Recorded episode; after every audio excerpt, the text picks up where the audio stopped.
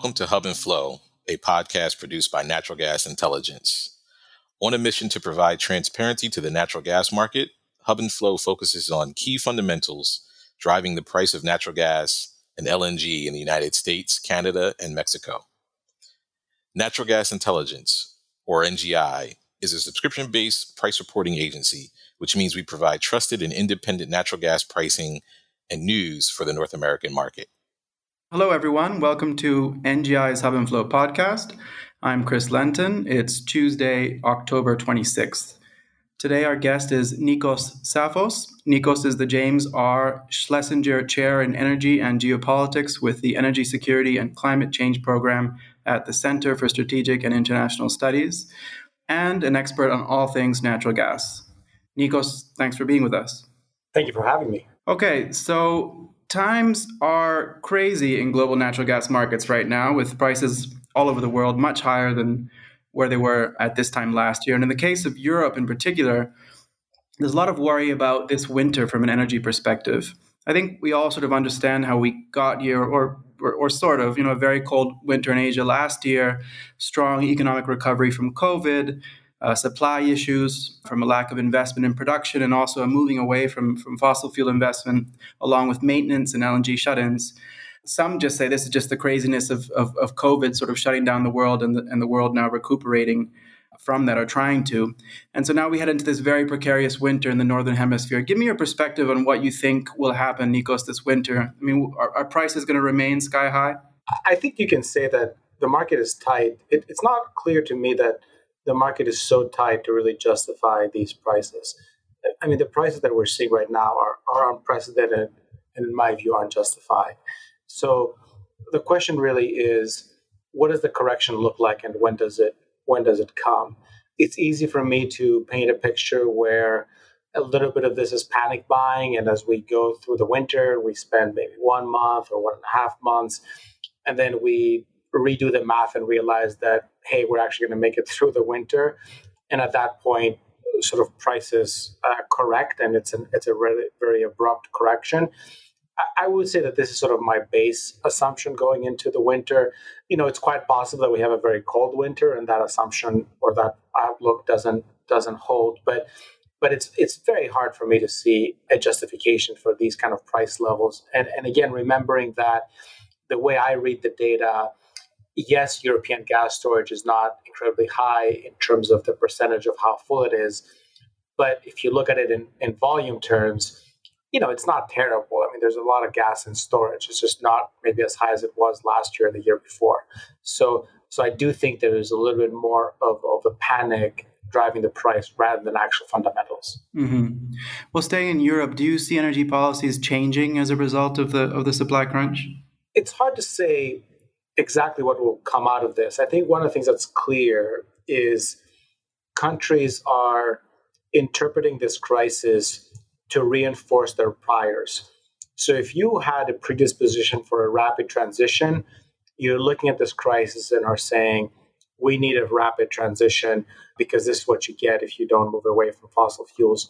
If you were predisposed against the transition or you wanted to be cautious vis a vis the transition, this is what you're also saying. You say, look at this crisis. This is what happens when you move too fast.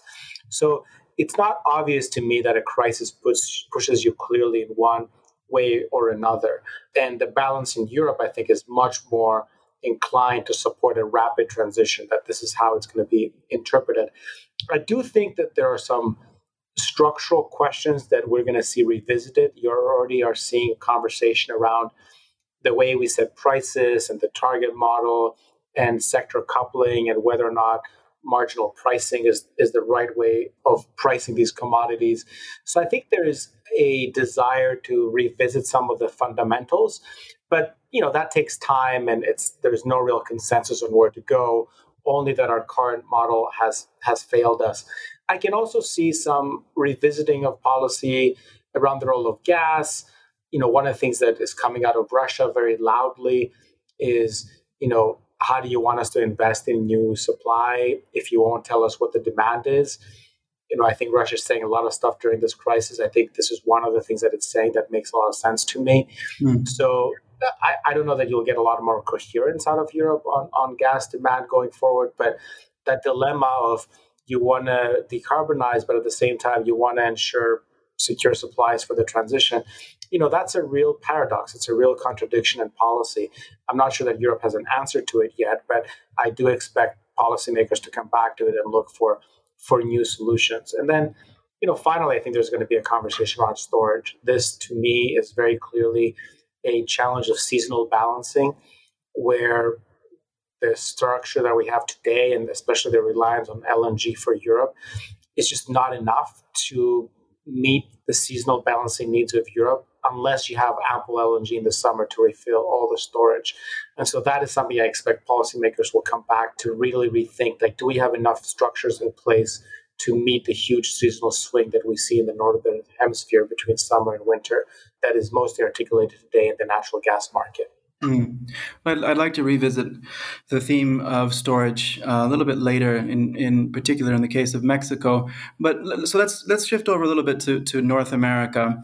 I, you know, I'd like to, to talk about what all of this means for U.S. natural gas prices. U.S. gas prices are, are you know, at their highest level in years, uh, still a lot lower than Europe and Asia, but around you know five or six dollars per MMBTU, which is about double where they were last year. And one of the contributors is you know LNG exports. LNG export capacity is to grow is set to be around 13 BCF a, a day next year, and then you have a few projects that are likely to get to FID. Uh, and you also have U.S. producers reluctant to ramp up production. Are these U.S. prices here to stay? Look, I think that interplay between prices and LNG is is something relatively new. So we'll see how it plays out. We uh, in the first five years of exporting LNG, we never really had a moment where you could say high gas prices were primarily driven by LNG. I think that's an interesting moment, and it's also an interesting moment, of course, politically. But the ultimate question really is exactly your point on, on US gas supply and frankly US oil supply as well, because those two things are linked. You know, the main reason why gas prices are high is because the US production system isn't really responding mm. to these high prices and isn't really responding to this big pull from from LNG. And I think the message that you're hearing from pretty much every company is we're not drilling because our investors don't want us to drill because our investors are asking for returns and, and, return on investment and not just growth. So, you know, one of the things that I'm thinking a lot about is, you know, over the last 10 years on the oil side, 80% of the incremental growth in production came from the United States from 2010 to 2019. Mm. On gas, it was more closer to 45%, but still the US production system and the growth in US production was such a driver for global gas prices and the reduction of global gas prices. So if that system is broken, if that sort of high production leads to high investment, or sorry, high prices leads to high investment, leads to high production, if that system is broken, and right now, for the short term, it seems that it is. You know, that forces us to really rethink what the commodity outlook is going to look for the 2000s and, and, and 20s here. And I think it spells higher higher gas prices. I think the, the real message coming out of the US investor community is that these oil and gas prices were unsustainably low in the 2010s. We didn't make money. And so we have to assume that the equilibrium price is going to be higher than that going forward. And what that means for the role, of course, of the U.S. as a global supplier, you know, we can talk about that. But but it's very clear to me, at least, that is, we we can't really go back to where we were the last decade because those prices were not sustainable. Uh, that's interesting because, you know, the shale boom also fueled the building of pipelines into Mexico, and sort of one of my principal jobs is is to help with the transparency around the creation of a, of a natural gas market in Mexico. In a recent a, a post on social media, you were digging through the BP statistical review of world energy, and you said that Mexico is a really big gas consumer. In, to, in 2020, it consumed more gas than India, Korea, Turkey, and the United Kingdom. It's as big a market as Germany now, and it's the sixth largest importer in the world, just behind Italy. You said we don't talk about Mexico as a gas market often enough. But What did you mean by that? Does, does, are you saying that Mexico impacts global gas dy- dynamics? You know, it's interesting because actually, oddly enough, what has happened to Mexico, if I can begin with, this, with the last part of your question, actually we've seen Mexico retreat from global global gas markets because it's become much more dependent on the United States, right? So so what happened actually in, in the U.S., which is as production grew, imports of LNG declined. We're seeing a little bit of that happen in Mexico as well, where the growth in pipeline imports from the U.S. Uh, it didn't produce at first, but now it has produced a decline in LNG imports. So you're actually, oddly enough, seeing Mexico become more disconnected from the global market because it's become much more embedded into the North American gas system, right? So I think that's an interesting interplay of of what role Mexico plays uh, globally uh, through LNG. But the broader point of that post was, I mean, the consumption number is huge, right? I mean, you know, I I don't know how many you know if you have a job that focuses on Mexico, maybe that's not a good example, but you know, if you have a job that is global like mine you know, I have like 25 people that will mention India to me and Southeast Asia, and no one will ever say Mexico in terms of like where gas consumption is coming from or, and, and countries that you have to engage with and think about. So to me, it's an underappreciated story that if you haven't been paying close attention to data, you would have missed it. It's also, by the way, a real story of oil gas switching. And so a success story in terms of both emissions as well as local air pollution. You know, I think there are some interesting questions about how sustainable this is, particularly because so much is driven by oil to gas switching. And at some point, you play out that that market, and you need to find new areas to grow.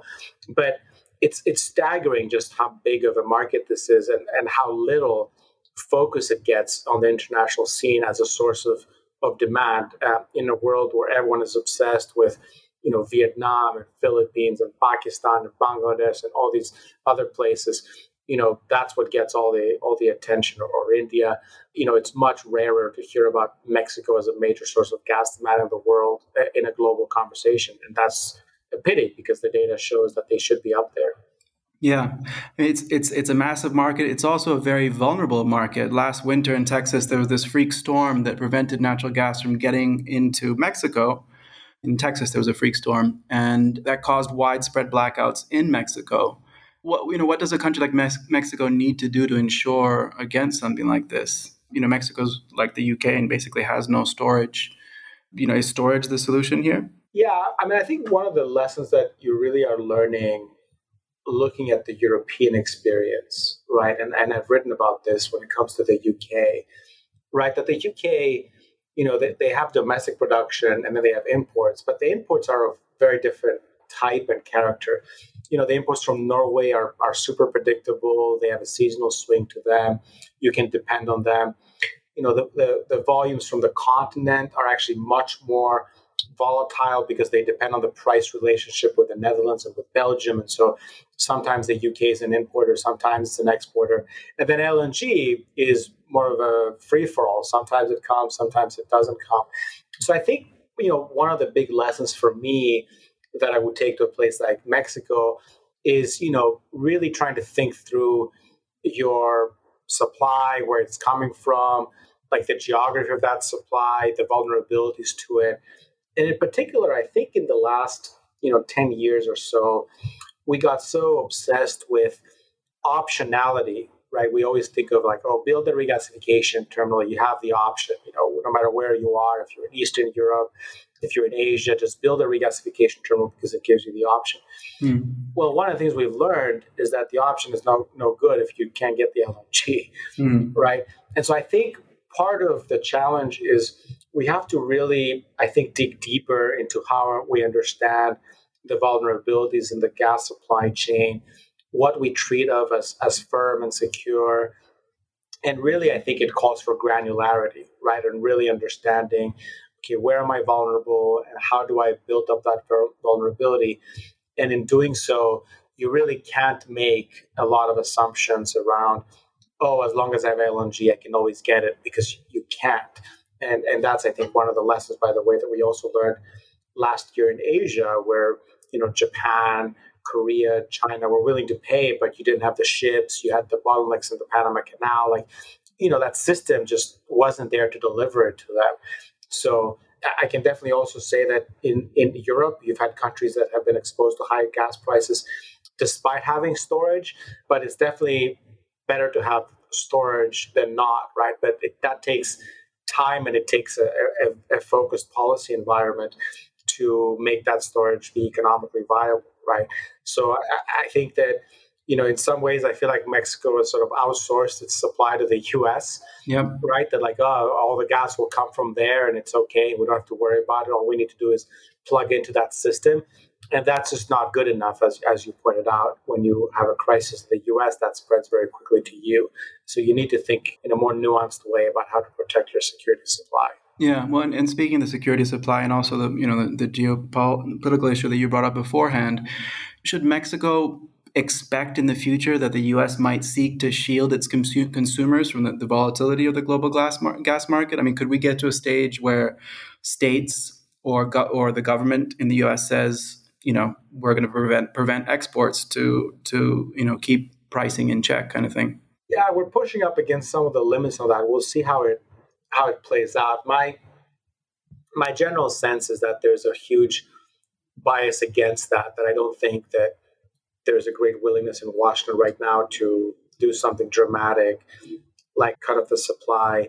I think part of the challenge that isn't, it's something that we're just appreciating now is, you know, the US has become too big of a player to do that right now, right? I mean, if you today were to say, oh, let's curtail exports from the United States, there would be a lot of countries around the world that would see that as a massive undermining of their own energy security, including a lot of our allies, mm-hmm. right? So I think part of the guarantee, I think, against some abrupt action is the recognition that if you do this, you're really going to hurt a lot of countries, including our allies. So, so I think it puts gas in a more difficult political position where you're today. You know, you'll have very expensive gas, a lot of it driven by exports. I don't think the appetite is there for something heavy-handed, but it is definitely something that I expect people will start thinking about and maybe trying to figure out how do you do that in a more measured way. If you look on the LNG side, for instance, you know there's a lot of uh, staggered authorizations. You don't just get like one big authorization. You got some authorizations for some trains and then some extra capacity along the way. So I could see conversations around how do we temper, how do we pull back some of these like you know the top wedge of the of the export system. Maybe think about tempering that. But my general suggestion, and I speak to policymakers a lot, including about this, is you know don't do something rash, don't do something that you're going to regret, and definitely don't do something that's going to reverberate negatively in global markets. But there's definitely a conversation around this. There's definitely thinking about this and what might be possible. My last comment on this, you know, I think there's a real conversation to have around you know how do you reconcile the country's climate ambition with its position as the largest hydrocarbon producer in the world for the United States mm. and that's a good conversation to have but you can't tackle that conversation by just saying let's cut off exports or we just need to prioritize domestic consumers without regard for the global ramifications of that of that policy so I expected something that we're gonna, was going to see a little bit more discussion around. I don't think it's quite ripe for action yet. Mm. But absolutely, if I were Mexico, I would be thinking about not a worst case scenario, but at least I would be thinking about more broadly have I become dependent on the US too much? And that's, I think, not a bad question to ask if you're sitting in Mexico. Yeah. I think the answer there is probably overwhelmingly yes. Um, exactly. Uh, Nikos final question COP26 is coming up next week. H- how does the energy crunch impact these talks? You know, in some ways, it's a it's a reminder of the work that we need to do, and I think it's a reminder of just how much policymakers are trying to balance the old system and the new, and the and the tightrope that this entails. Having said that, I, I, I also don't think that this is a huge it's not really going to you know spoil the party i don't think. I think there's some bigger fights that we have going into cop and this is sort of at the edge of those fights. My main expectation is what i said earlier which is that you know, countries look at these crises and they reinforce their priors right? So from the europeans what you're going to hear is this is the kind of crisis that we're trying to get out of so let's move faster. By the way i don't think that this is true factually but that's what you're going to hear from the Europeans. And, you know, even I think what you're hearing out of China, which is, yes, we need to secure the supply, but not at the expense of the transition. I think that's a, a little bit of what you're going to hear. But I don't expect this to be a major point of contention, primarily because we have much bigger points of contention that people can actually fight about. This is something that we're all kind of facing together. And it's just a, a reminder and a backdrop of the reality that we inhabit. There's much less to sort of debate over it right now, uh, going into a big international conference. Okay, fantastic. Let's let's leave it there, Nikos. Thank you so much for your time. I really appreciate it. Thank you. Dependable data drives informed business decisions. Trust NGI to provide your natural gas and LNG data for North America. If your business requires daily, weekly, or bidweek pricing data, forward curves, or flow data, NGI has a reliable product suite to support you. Visit natgasintel.com backslash services to understand what we have to offer and how we can help you and your business today. Thank you for listening to NGI's Hub and Flow podcast today. We encourage you to subscribe to the podcast, rate and review it, and please do share it with your colleagues. A trusted provider of natural gas news, data, and pricing information for North America, NGI offers subscription based products. Please visit natgasintel.com if you are interested in NGI and our services. If you would like to dive deeper into this subject, additional resources are available on our website as well. Just visit natgasintel.com and click on the resources tab to find the podcast page.